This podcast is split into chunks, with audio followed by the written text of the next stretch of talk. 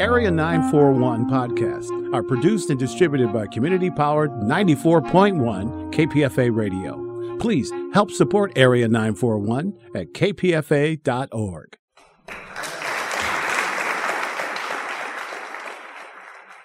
This is the Bay Area Theater Podcast. I'm Richard Wolinsky with interviews conducted over the years and during the pandemic with playwrights, directors, actors, and producers.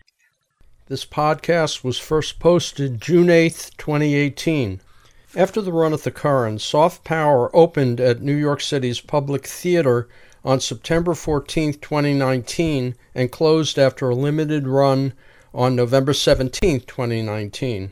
It was a finalist for the 2020 Pulitzer Prize for Drama, was nominated, though didn't win any, Drama Desk Awards, and did win four Outer Critics Circle Awards for off Broadway productions.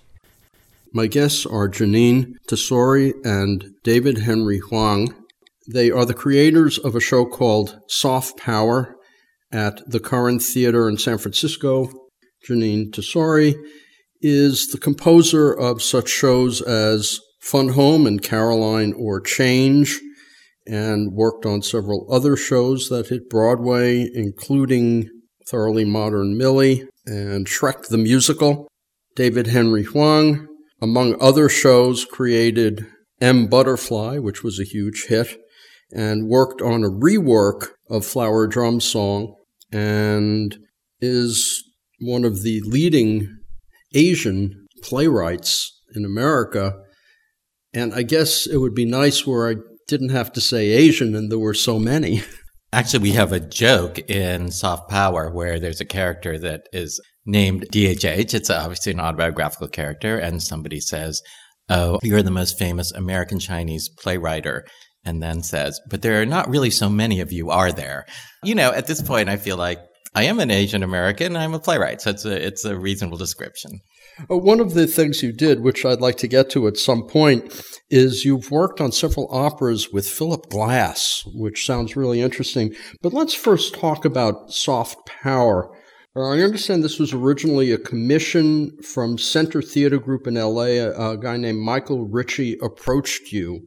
Where did you come up with the idea, which concerns a musical within a play about Hillary Clinton and the Chinese.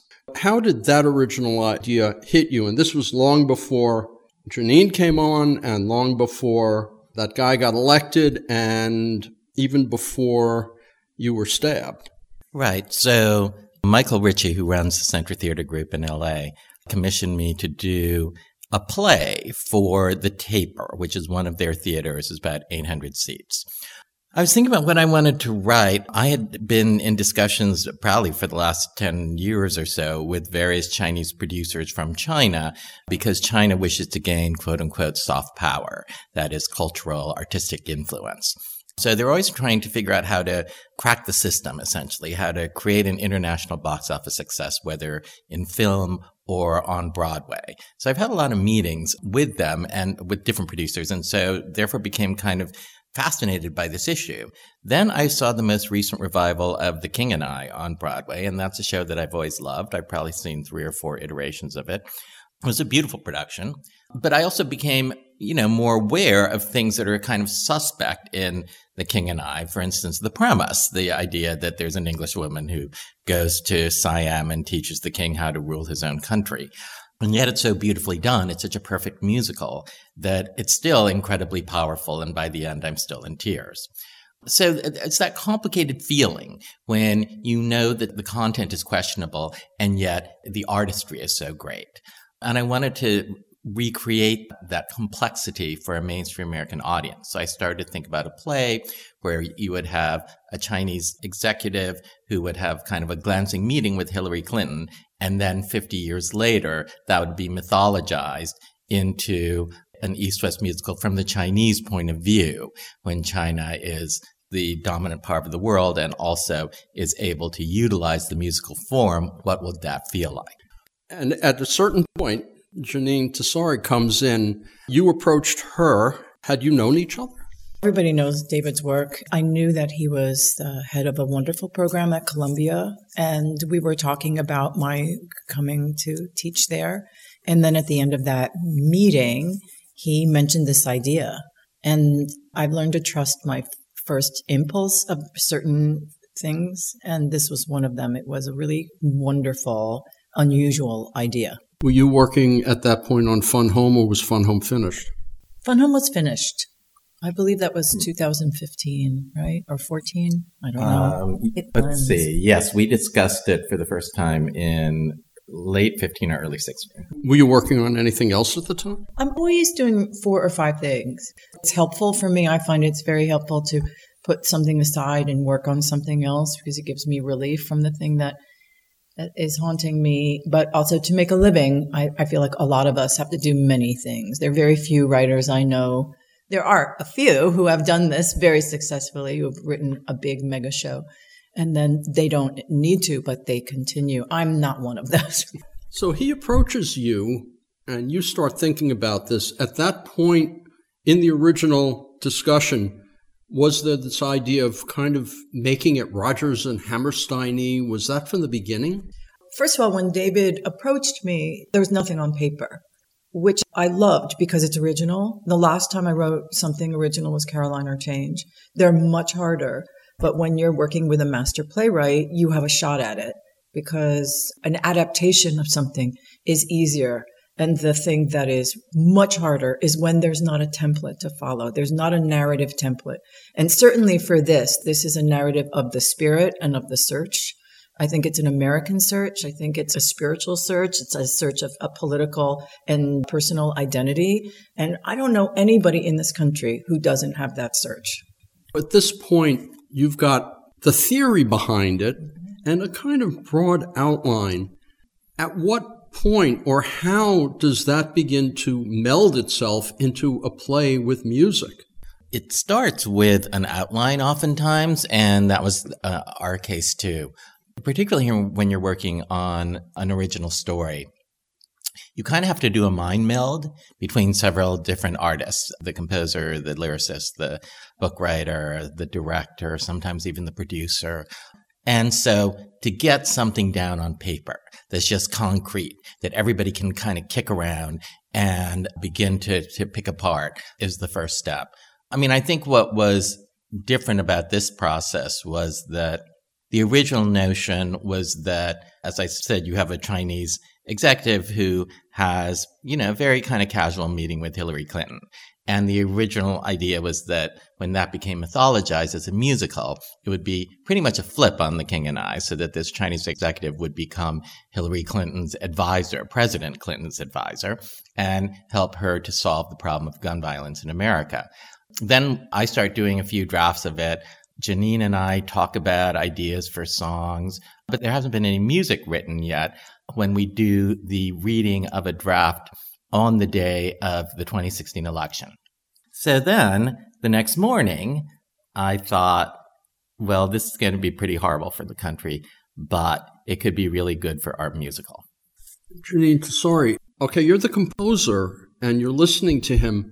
What's going on in your head? Are melodies forming, ideas about how you want to play with it, or are you just kind of talking about the play itself and ignoring that element? Part of the way that I work is I'm not someone who just sets work. I'm really dramaturgically oriented and I don't write, but I feel like I have an understanding. I'm really interested in the piece as it starts to reveal itself. And I believe in that kind of teamwork. That's what really interests me, the crossword puzzle like and there's nothing more crossword puzzle like than a musical. I think there's a reason why Stephen Sondheim is so great and collects all those puzzles is because they're the ultimate puzzles. They really are.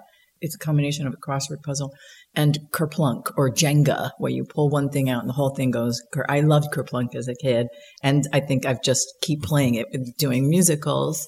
I like doing this a lot, even when writing operas. I can't write something until I understand the text and I understand the endeavor as a whole.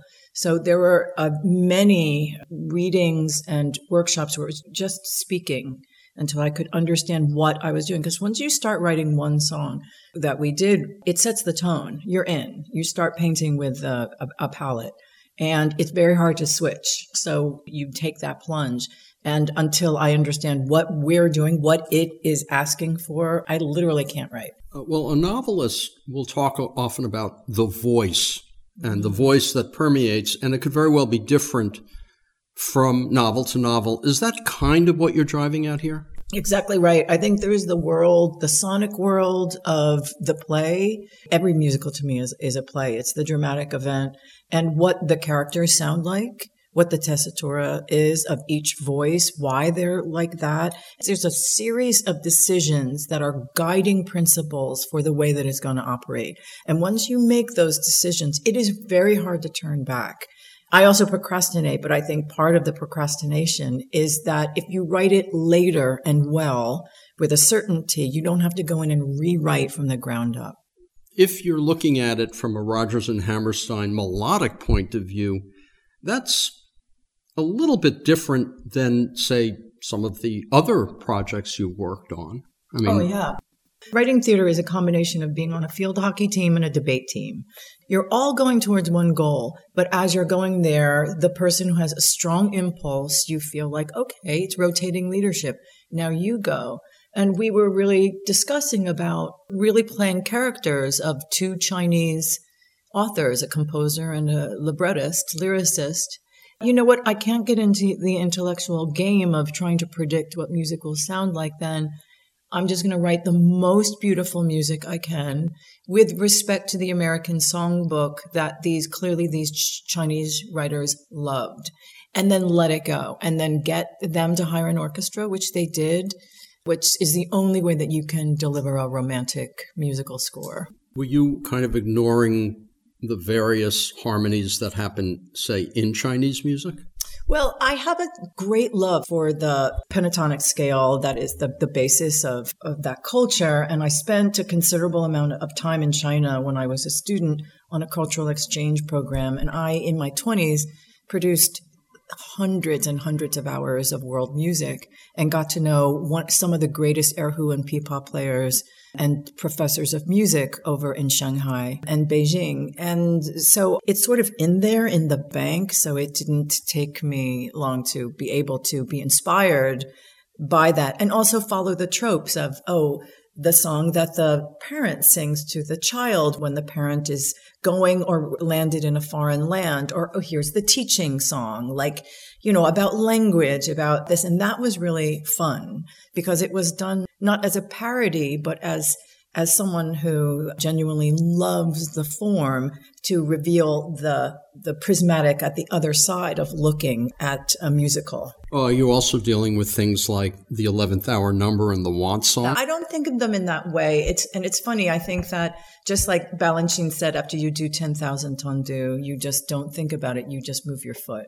It becomes not an intellectual exercise. It's is you now ex post facto you look and I think, oh, that's the 11 o'clock number. It's the moment that the character, just like in Greek plays, goes from darkness into light. And that's an 11 o'clock number, which was named that way because shows started at 8.30 back in the day. And we definitely have that. And I didn't even think of it until I, I thought, oh, that's our 11 o'clock number. Well, what about the want song at the beginning? I don't know that we have an I want song per se.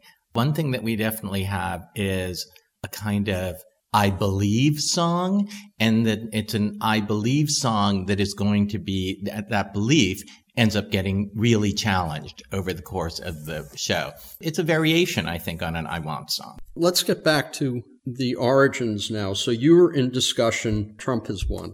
And you're realizing that something is going to change because now Hillary Clinton will not be president. This is not the king and I. This is before or after your stab? I got stabbed before the election, relatively close to the election. Just to sum it up in a sentence, I was on my block um, about 9 p.m. I was walking home. Someone snuck up from behind and severed my vertebral artery and ran away. Like they didn't try to steal anything. So it all worked out fine. I walked to the hospital and I'm good. But that well, I did downplayed. I mean, it was very, very, very serious. Yeah, I mean, I could have. Yes, it was a near-death experience, yes, and I it could. was a I, near-death experience. Yes. he does it. He's like, and see, I'm fine. It was traumatic. So event. uh, but I didn't know that that was necessarily going to work its way into this show.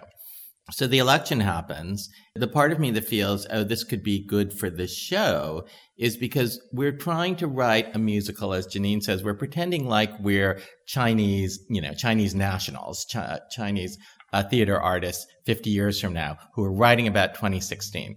And from the Chinese point of view, of course, democracy is a chaotic concept that China's government tends to function, if anything, as, as sort of they, they want to be like a technocracy. They want to just promote the people who supposedly are the best. So, if anything, the 2016 election and its, its aftermath that we're living through now could be argued to reinforce the Chinese point of view that democracy really isn't a good system. So the musical then our show has higher stakes because we're really able to debate the nature of democracy itself.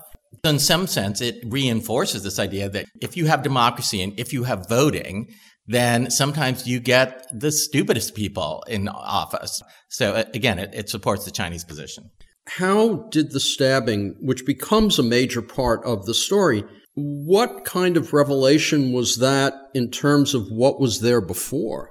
Honestly, the stabbing was not part of the original outline. And when I first started writing the play part of it, the beginning, and then I knew I was going to make the leap to uh, you know, an early draft of the musical, uh, all of a sudden I just found myself writing about the stabbing. And I thought, okay, I guess I need to write about the stabbing. It's probably not going to make its way into the into the musical, but you know, maybe I can use it for something else.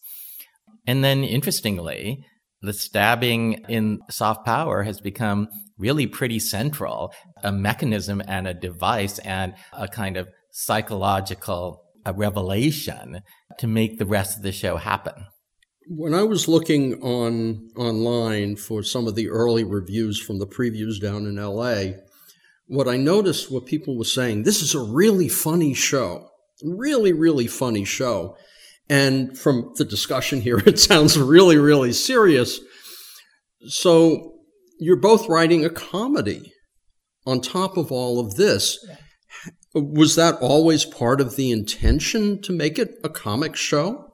I think we were always going to work with the musical comedy form. If anything, the, the notion is that, you know, the Chinese 50 years down the road have appropriated the American musical comedy. And I tend to just about everything I do is serious, but has sort of comic elements anyway. So that felt very natural to me. Since both of you have worked with gender issues in Fun Home and in Butterfly, is there any of that in here? I don't actually think this is a show that tackles that issue as much. It, it's, I think we tackle it in Hillary about what it takes for what will it take for a, a, a woman to get elected. Um, and I think that that idea is it possible really for us to ever say the words Madam President? It really, you know that that woman is going to have to be perfect in all ways, ten times as much to get a tenth of the pie. I'm not a fan of watching my work. I, I start to turn on it, but I am amazed at how much I have learned from watching this go by because it's right out of today. You walk from the world into the theater and you see the world. And in a musical, a romantic musical comedy, that is almost never true. The only time it's happened to me was when in Fun Home when the Supreme Court voted on gay marriage and we had a show that night. But this is literally happening right now. Are you feeling similar things? And does what's happening outside change the revisions? Yeah, first of all, I just want to reinforce what Jeanine said about the role of gender in the show, and she's absolutely right about that. I was taking the question to mean sort of gender fluidity, which uh, I, I think the show doesn't address. But yeah, it's a show that is a musical theoretically written in the future, but about today. And so I don't know what's going to happen, of course, but it's already taken place once in the development process that a current news event altered the course of this show. And I think it is hard to write something about the time that you're living in, and a musical that much more so. And I feel like the only reason we're able to make it happen effectively in this play is, is because we're really trying to take that lens and look at today as if it were the past, as if we're looking at, at 2016, 2018 from the perspective of the future. In that same vein, you know, I bristle at the words make America great again. Uh, America is a great country. The American experiment is complicated. It is messy. It's based on debate, which is the very thing that musicals are made of. So I always wonder from what time are we discussing to make something great again? And it's from the lens of the past that this leader is asking us to look at our country now, which is ineffective and dangerous because this, this country has had a deep racist past um, based on freedom of speech, racism, and genocide. So what we absolutely have to do as a country is look forward, not back to retrieve a time that who wants that time to be retrieved? Certainly not this team. Well, I've noticed, for instance, with a number of the Rodgers and Hammerstein shows, The King and I, the version you saw focused more on feminism. The earlier version, the, the earlier revival, focused on colonialism. And I know that as they bring these shows up, the focus does change to accommodate the times. So You could see it right now more than anything, say in cabaret, right? My Fair Lady, for sure. And My Fair Lady, sure. You're not thinking in those terms at all. I mean, it's not frozen in that sense. And you could see it in Angels in America at Berkeley Rep, too. You know, it's very interesting. There are shows themselves that are part of the repertoire. And this is unbelievably true in opera. When you think about the political debate and the way that it's expressed in opera, opera was pulled from the epic times and the conversation happening in those countries. And so when you bring it forward, and Shakespeare is the greatest example, you don't need to change one word because 'twas ever thus. It's always happening. And then there are other things that a 2018 audience is going to look at that and think, what's my entry point into this piece? So that I don't hold it at a distance, but I understand how it applies to me right now. And so I think those revisions that are in the spirit, like to me, what Bart did was in the spirit of Shaw I think that he, again, focused on a part of the story that was the intention of Shaw that I, I believe, and I think in terms of the, the King and I, with great works, you're able to, a director has some leeway to say, I want you to get this out of it. Getting back to soft power, what we have is a show created 50 years from now, performed 100 years from now, or at least that seems to be the idea. So, in fact, the performance of the show would be different than it would have been 50 years from now.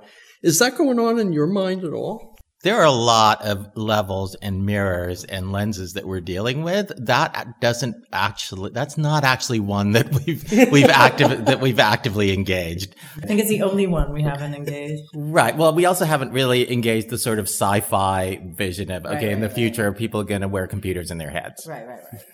I know that what Sondheim, for instance, will do is he'll take the play and then he'll go, or maybe this was Hammerstein, pull out stuff, and that's where the song goes?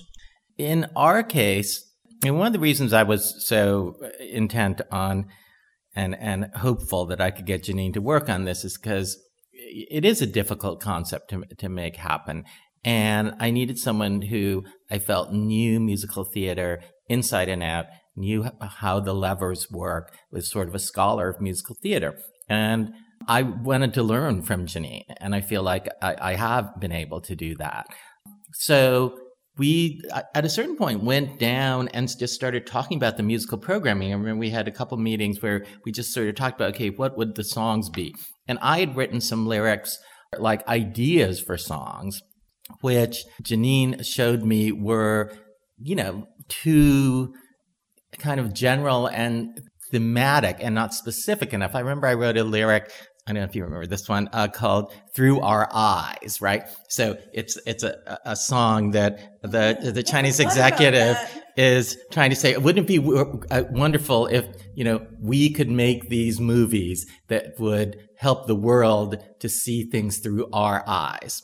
that idea is a pretty good idea, but the lyric is, you know, just too kind of soggy. And that's become a song now called Fuxing Park, which is very specifically about how one of the characters uh, helps the other to see China differently through understanding this very beautiful park in Shanghai. But that lyric lives on in the subtext. And that's, I think, a really a slippery slope of lyrics. Sometimes lyrics are facile because they're actually, you're writing what the actor is playing as opposed to what the actor is saying and that and that gives you the beautiful contrast that crosshatch that of course it's a song that is really about look at it through our eyes because that's what the character wants. So when you say i want song he wants something for someone else which is a sort of colonialism and imperialism that someone comes into another country and says you know what i want for you? I don't know what i want for myself so i'm going to put it on you because that's the way soft power works and that gets back to the title. Was the title always there then? We were looking back in some of our old emails and stuff to prepare for the opening in LA. And I realized that, oh, I'd, I'd written kind of two pages in 2016 about the concept. And I did call it soft power back then. So this notion of soft power being a country's intellectual, artistic, and, and cultural influence on the world, it, for me, continued to remain the umbrella under which a lot of these ideas that we're uh, engaging with in the play seems to fall. Clearly, both of you work your art in political context. This is obvious from all of the work both of you have done. Have you found in your own heads a way to ensure that you're not being preachy you know, you don't want people applauding what you're saying. You want them applauding the work you do. When you put something up for the first time, we've talked about it. And I was at a meeting with a film director, and, and he was saying how the proscenium and the frame of film are very similar, which was so is one of the reasons why remaining curious and open to new ideas. And I thought, never thought of that. Exactly true. And, and the way that if I'm going to the audience and and sort of campaigning, why don't you think as I think? Uh, that to me is a preaching as opposed to two people trying to debate, thinking that they know the answer. Well, I know the answer, which is exactly what's happening in this country right now. The belief systems are knocking against each other. And the thing that I really love that David's done and has done from day one is for every argument, there's a counter argument and the audience goes back and forth. And, and, you know, that's the beauty of it. That's the messiness of it. Who is right? Is it better to have an election and, and perhaps get someone as we have right now? Or is it better to simply assign leaders and the people, it's not by, by the people, it's only for the people. And it's really interesting. And it's gotten me thinking about, I've never thought any other way. But of course, there are other ways that other countries do it. They don't have to do it like we do it. Well, of course, Shaw is notorious for making his villains actually say more reasonable things sometimes than his heroes. And it comes up again in Angels in America in the Democracy in America speech by Lewis. Right. So it's it's there implicit in all of these works. The thing about being preachy or the the fear of being preachy stems from a sense that the author knows a particular point of view that he or she wants to convey to the audience and wants to make them believe. For me, if I have that feeling, I might write an essay or I might write an op ed piece. I wouldn't write a play because a play is about engaging a question that I don't understand. So, this question that Jeanine just um, uh, outlined about democracy, that's, I think, a fascinating question. For me, in this play, there's also the question about China wants to achieve soft power. It wants to create these international hits, but it also has censorship. So are those two things inherently incompatible? I don't know the answer to that. And so I'm writing the play in order to engage that question. Do you come up with answers when you're finished with? I mean, you've written so many plays that ask questions. When you're done, what is the feeling that you get? I feel like I understand the question much better by engaging with it. And I sometimes come to an understanding of how I really feel about it on a kind of subconscious level. So yes, I do end up answering the questions that I pose uh, by writing a play. However, that often leads to more questions. And Jeanine Tesori, how does that fit into creating, composing music?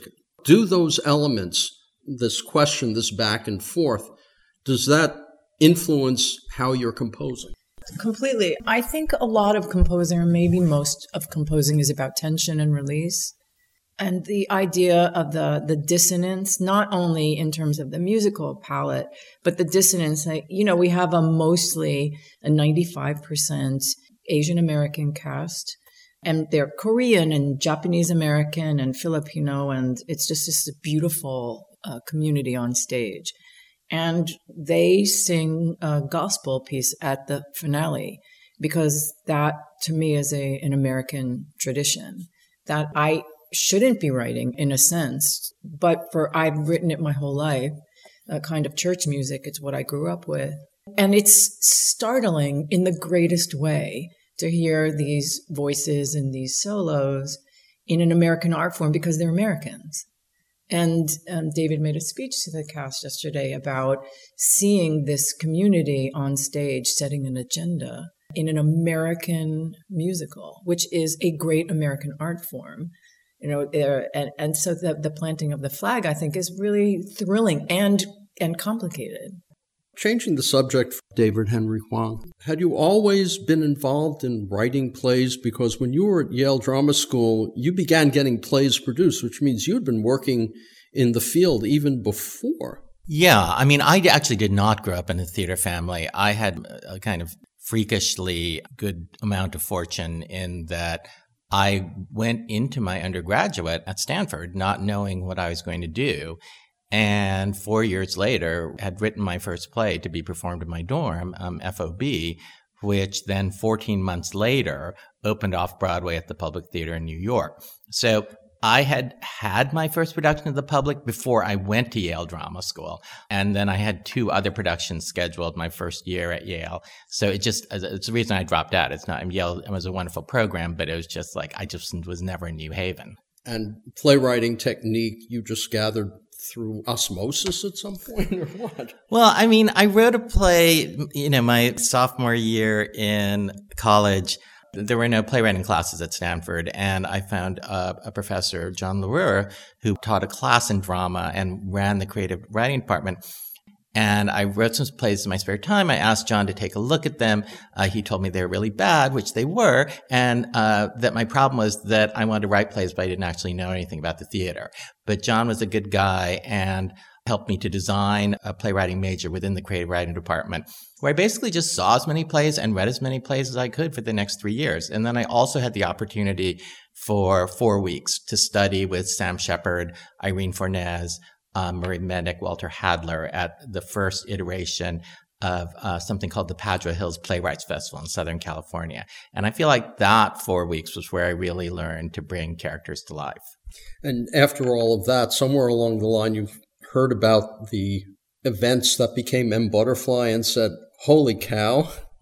Yeah, um, I heard at a cocktail party about the French diplomat who had a 20 affair with a 20 year affair with a Chinese actress who turned out to be a, a spy and b what we would now call physically male. And the diplomat claimed that he never knew the gender of his lover. So yeah, I thought that that could that was interesting. Have you ever thought of turning that into a musical? There is something going on that I'm thinking, uh, can I talk about it yet? No. Something like that might happen. You just gave that one away. So then you became involved in writing librettos as well. Were you approached to do that? Did you approach someone? Was it an opera, a musical? So I began my little sort of opera libretto sideline when Philip Glass approached me. I was in my late 20s and asked me to work with him on a piece initially we were going to do an adaptation of War of the Worlds, and then we uh, found out that the rights to that were held by the Electric Light Orchestra. And so we ended up writing our own alien abduction piece called A Thousand Airplanes on the Roof. And subsequently, Philip and I have now done four shows together, two musical theater pieces and two proper operas. And then uh, because there aren't that many people who have had experience writing opera libretti. I just started getting impressed by other composers, and at this point, I've, I think I've written like ten or eleven operas. Is each opera created differently because the composers are different, or do, does your method now kind of set the process? When I write a play, I'm the sort of primary artist, and everybody supports me.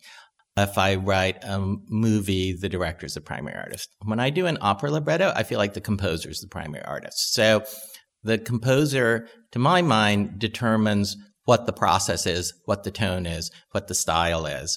And I become a craftsperson who is helping uh, him or her to realize that vision. So generally, I try to spend a lot of time with the composer and get into their head and understand what's going to push their buttons and help them to do their best work. So it sounds like, for you at least, the primary difference between working on an opera and working on a musical like Soft Power, it's really major. It's like, who is the lead? Yeah. I mean, I think that's what makes musicals so hard. That in musicals, you don't usually have one person who's the lead, and you do have to do that mind meld thing. Operas are different in so many ways. You don't have previews. You can't really rewrite up until the last minute. Um, you don't change things. It's a very different set of working principles. Well, that brings us to Jeanine Tesori and her operas with Tony Kushner.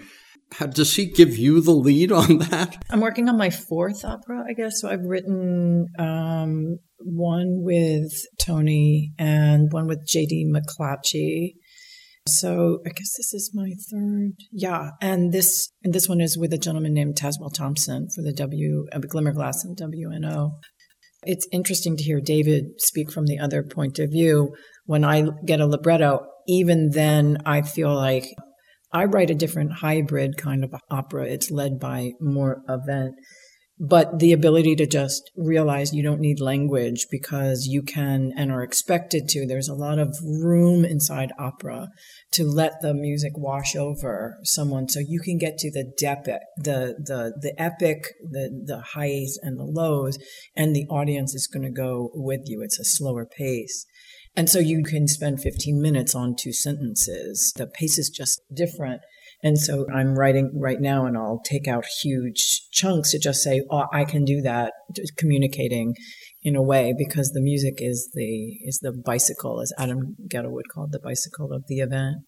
But every single one is different. Every, it's like a, a child that needs something. Sometimes they're, they're on you go and, um, and, you're off and running. But I think for for the libretti, it's not as much language as you need for a musical. And does that work with Tony Kushner as well, who is a genius at language? The great thing about Tony, like David, David's a, um, a violinist. Tony is uh, has a beautiful musical ear, and he's the son of a clarinetist, a bassoonist, and his father was a composer. And um, Tony has a vast knowledge of classical music. And so the um, musicianship that's really required, you have an understanding of what sets, what language, you know, how, how open vowels are and, and how rhyme works and, and teaching all of that. And, and Tony's really, really tuned into the, um, that kind of writing. I also understand that working with Tony can be interesting, let's say, because he's very challenging. Is it a similar relation here? I mean, how does that work? What's the difference between working with uh, a playwright like Tony Kushner and working with a playwright like David Henry Hwang? I think when you're working with master storytellers, it, you know, the, the conversation is difficult because it's in a way saying, you know, Serena Williams, the way that she plays her tennis game versus the way that I forget the Italian woman. I was at the finals for the US Open. And Serena's rhythm of, of her game was super fast and aggressive and wonderful. And this other woman, this Italian woman, her stroke was long. It was unbelievable. It was like two rhythms, two beats that were matching. And that's what won. It took me a, a little while to understand that Tony had a, a grasp because he's also a great debater, as David is and Tony's pace the, is the way his own tempo, his personal tempo.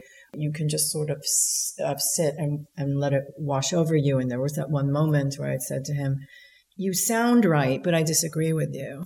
and it was just a watershed moment for us because then we debate and we debate about that that thing and the debate has to be good natured in the way that the ferocity comes not from wanting to injure each other but to get to the best idea for the play that's what wins. It's not about power. It's about the great idea that wins. And a lot of people don't understand that because they think it's about power.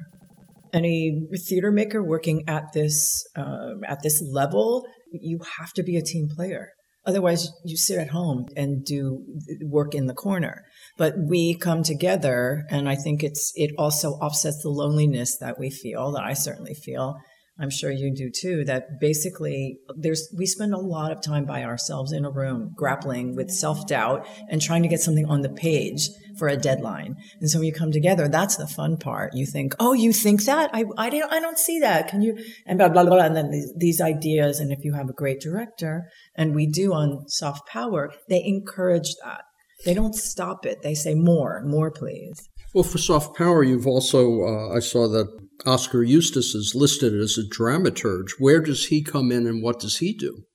I mean, Oskar's somebody who I've had a long relationship with since the early 90s. Uh, Jeanine and, and certainly Tony, although Tony's not working on this show, have had this long history. So for me, Oskar has always been the best dramaturg in America who understands what it is that, you know, that I as an author uh, am trying to do.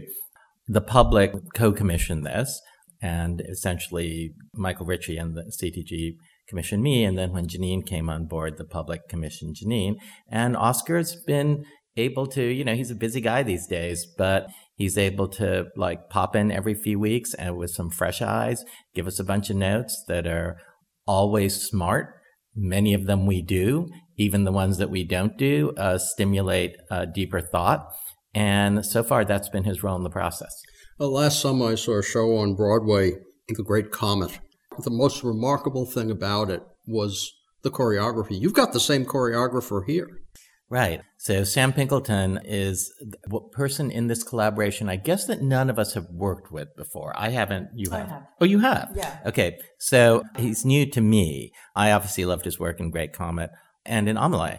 So I didn't know what to expect, but he also is someone who is very much a team player about collaboration, about engagement, and about debate in a in the most positive sense. And he's not someone who makes up the dance. I mean, I've worked with choreographers, and some of them are wonderful who make up the dances and then the teach them to the dancers. He's someone who makes the dances with the the performers and draws from them in that same kind of debate, engagement, collaboration style, which then he also brings to the core creative team uh, of us. Getting back to the Great Comet, it disappeared for reasons that are very, very odd. I mean, what happened was that there was an African American in the in the role of Pierre. Well, he was supposed to go, I think, through September, and they were losing sales, so they brought in Mandy Patinkin, and suddenly it became a race situation. And the result was that the show folded you know, I have a long history of engaging with casting debates around race. And so I'm, I'm interested and sympathetic to this issue. However, in this particular case, I feel like you have to be sensitive to that if you're going to make a decision, which is a perfectly legitimate decision to say that an uh, uh, African American actor is le- leaving and we're going to replace him with a star who happens to be white. You just have to be aware of the buttons that's going to push and therefore roll it out in a way where everybody understands what's going on. And I, and I feel like it didn't have to come to that. Now, soft power has um, almost completely Asian cast. Is that correct? Yeah, it's um, virtually all Asian, and then we have one Caucasian female. Hillary is one of the roles the actress Elise plays. Finally, here for both of you, now this is opening and it may or may not move to Broadway. You don't know. Look, you create a show, you're always sort of thinking in the back of your mind, where is that going to go? Is it going to go to New York? If it goes to New York, what kind of venue? While we've been sort of speculating about those sorts of things, we really haven't had time to think about sort of the producing route of where we we've just been trying to make this show work. So in the next month or two, or hopefully we can, you know, spend more time thinking about the, the future path. Uh, Jeanine Tesori, one more question. You did work on that opera, which before we went on the air, I asked you I'd never heard of this opera with Tony Kushner, A Blizzard on Marblehead Neck, and that's act one of a two act opera, and act two has not been written. Is that correct? That's correct. Can you talk about any of your other projects that are now back burner while you're doing soft power? Uh, I'm writing an opera with Tazewell Thompson. That is going to be a Glimmerglass. We're workshopping it for a week this summer. And I have a first draft of a new musical with David Lindsay-Abaire, who is also um, writing partner of mine that we will work, we're, we're going to play through for the first time for the producer next week.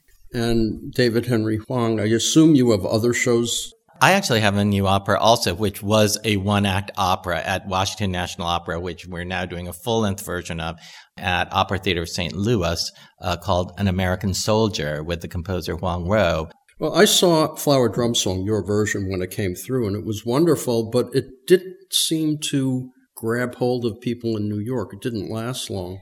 Yeah, that was that was frustrating. It was something that was like hugely successful when it was at the Taper. And you know, ultimately you just make the show you want to make. And in a way, that's what's good about the theater because you can't game it. I can't game it anyway. So it forces you to fall back on writing what you really believe in. And I think that's also one of the things that makes theater special, that idiosyncratic voice of the authors. And that's very different from film in which the suits send you notes. In this case, you're more on your own. You have more freedom, I would assume. Well, you have copyright. And I think that at the end of the day, the, the beautiful thing about what we do is we own our work and copyright and owning there is something that that's what the, the dramatist guild protects. And we honestly protect each other. It's the beauty of the theater is it belongs to us. And then when we actually lease our work out to producers but they never own it. We always own it. Are either of you planning to do films at this point um, I've worked on films before, which I really love because it just makes me think about music in a different way. I mean, David does a lot of work in all of, I don't know if there's a medium that you don't work in. I've written several films and I continue to write movies. And then I also have, like many playwrights, uh, worked in television recently as it's become more interesting. So I've been a writer, a producer for a TV show called The Affair on Showtime for the last three years. I'm Richard Wolinsky, and see you next Sunday for another edition of the Bay Area Theater Podcast.